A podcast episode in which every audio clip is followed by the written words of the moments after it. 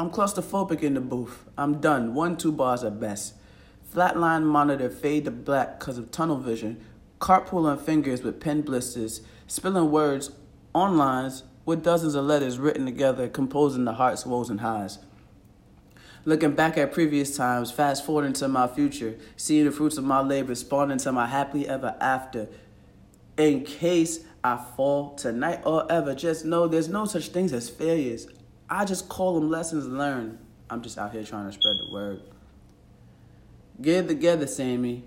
Shit, as a lesbian, it's rough when your legs and face ain't hairy. Vagina's only overpowered dick, supposedly only in relationships. So in the boardroom, she must sit zip lipped. Nah, Mr. CEO, I was born for a reason. And sucking dick isn't my pick. In all actuality, I'd rather that pearl.